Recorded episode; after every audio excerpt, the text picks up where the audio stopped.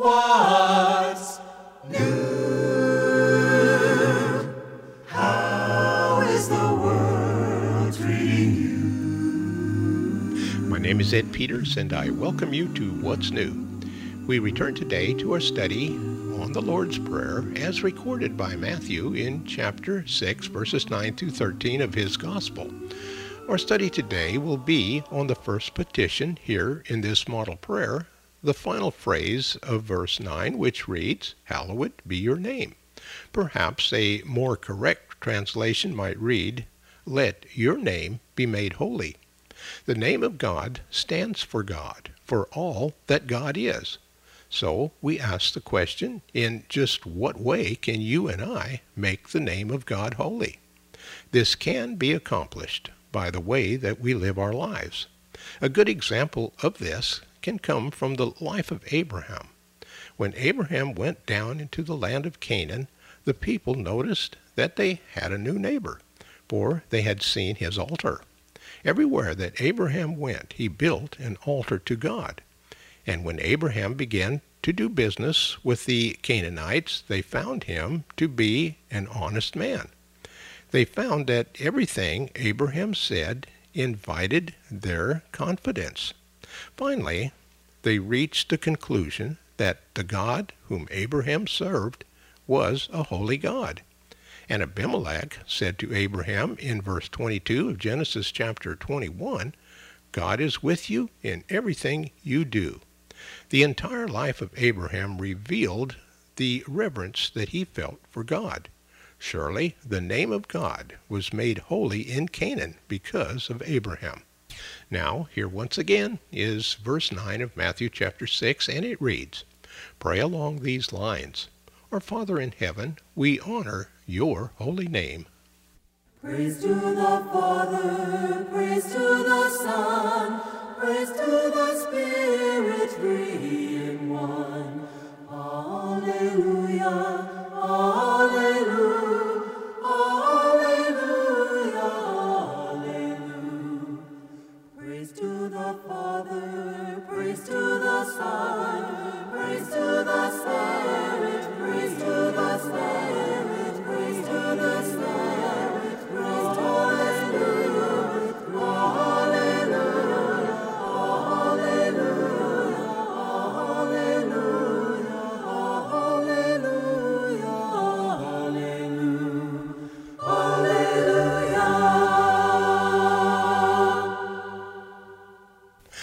Here with our study is Pastor Henry Harder.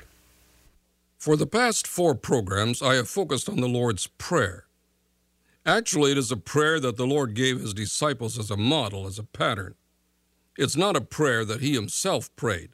That's recorded in John 17. The disciples wanted him to teach them to pray, so this was his response. Matthew records it in chapter 6, verses 9 to 13. I've spoken about the first line of the prayer, which reads, Our Father in heaven. Our God is not a tyrant or an ogre, but a loving Father, so different from the pagans' concept of gods. Theirs were human creations. In a sense, our God is the Father of all humans. He is the Creator. And in that sense, He is Father. But in that sense only can we speak about the fatherhood of God of all mankind. By redemption, He is the Father only of those who received the life of Christ, God's Son, our Savior. We humans so easily cheapen the idea of the fatherhood of God by sentimentalizing it and suggesting that every person will go someday to be with Father God. We say, God is my Father and He will forgive or overlook my sin. He does act like human fathers. He looks the other way. He's Big Daddy in the sky. Perhaps that's why Jesus suggests the next phrase here. Today I want to cover that second line Hallowed be your name. God is Father, but God is holy. I'll come back to that word in a moment. Here is where worship prayer begins. It begins with reverence for God's name, His person. Prayer does not begin with requests for His provision. Most of us pray selfishly. we begin with requests for our needs and those of our families. No, prayer ought to begin with an expression of reverence for God's person. Worship ought to begin with reverence for God's person. We will never have on this side of eternity a full understanding of God, but we know enough to reverence Him. God is in every way bigger than we think He is. Our wildest imaginations can't do enough. Our understanding of Him needs to grow and grow and grow. In that way, our adoration, reverence, praise, and celebration can grow too. I say again, our God is much bigger than we think He is. A big God is important too, because it will affect how we view our own problems and needs. A proper view and knowledge of God will help us immeasurably to deal with life and its needs and problems. When Job was given advice by his four friends, nothing they could say helped. They gave all kinds of advice, but it did absolutely nothing for Job. It only frustrated him. Then, at the close of the book called Job, God came. What did God say to this sufferer? Did he explain to Job what happened, how Satan challenged him? No. God tells Job who he, God, is. When Job sees God, he's satisfied. God never informed Job why all these things happened to him. He didn't answer any of Job's why questions, but he got a new understanding of how big God really was and that satisfied him. He didn't need his why questions answered anymore. He got a better view of God and he could trust him. His friends had too small a God. Their God was too limited, too fallible, and so they had no answers that came even close to satisfying Job. Not until God paints Job a picture of himself did Job begin to see what he needed to see God, and not an answer to why. Our God is incomparable. That's what hallowed or holy means. It means entirely different, separate, or perhaps the best one is unique. So when Jesus told his disciples to pray, Hallowed be your name, he wasn't saying that they should pray that God might become holy but that he might be treated as holy by them and by others. While God is our Father, that does not give us license to treat him with contempt, like some children treat their earthly fathers. God is holy, absolutely unique. He can't be compared with any other. So Jesus tells his disciples to reverence the person of God in their prayers and in their worship. That's first. That's primary. Nothing precedes that. So here's the first line of the prayer which Jesus suggested as a model for his disciples Our Father in heaven, hallowed be your name.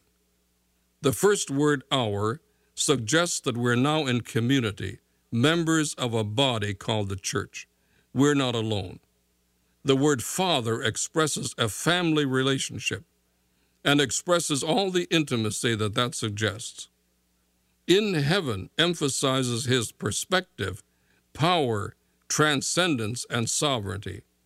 And hallowed be your name challenges us to reverence his person. I try to take this part of the model prayer seriously. I make a conscious effort to begin my prayers with a statement or two about God's person. We are far too prone to begin with our needs, and our prayers become selfish expressions of individualism. So Jesus suggested to the disciples that prayer begin with a commitment to God's person. Tomorrow I'll focus on the next line, which reads, Your kingdom come, your will be done on earth as it is in heaven. That speaks of our commitment to God's program.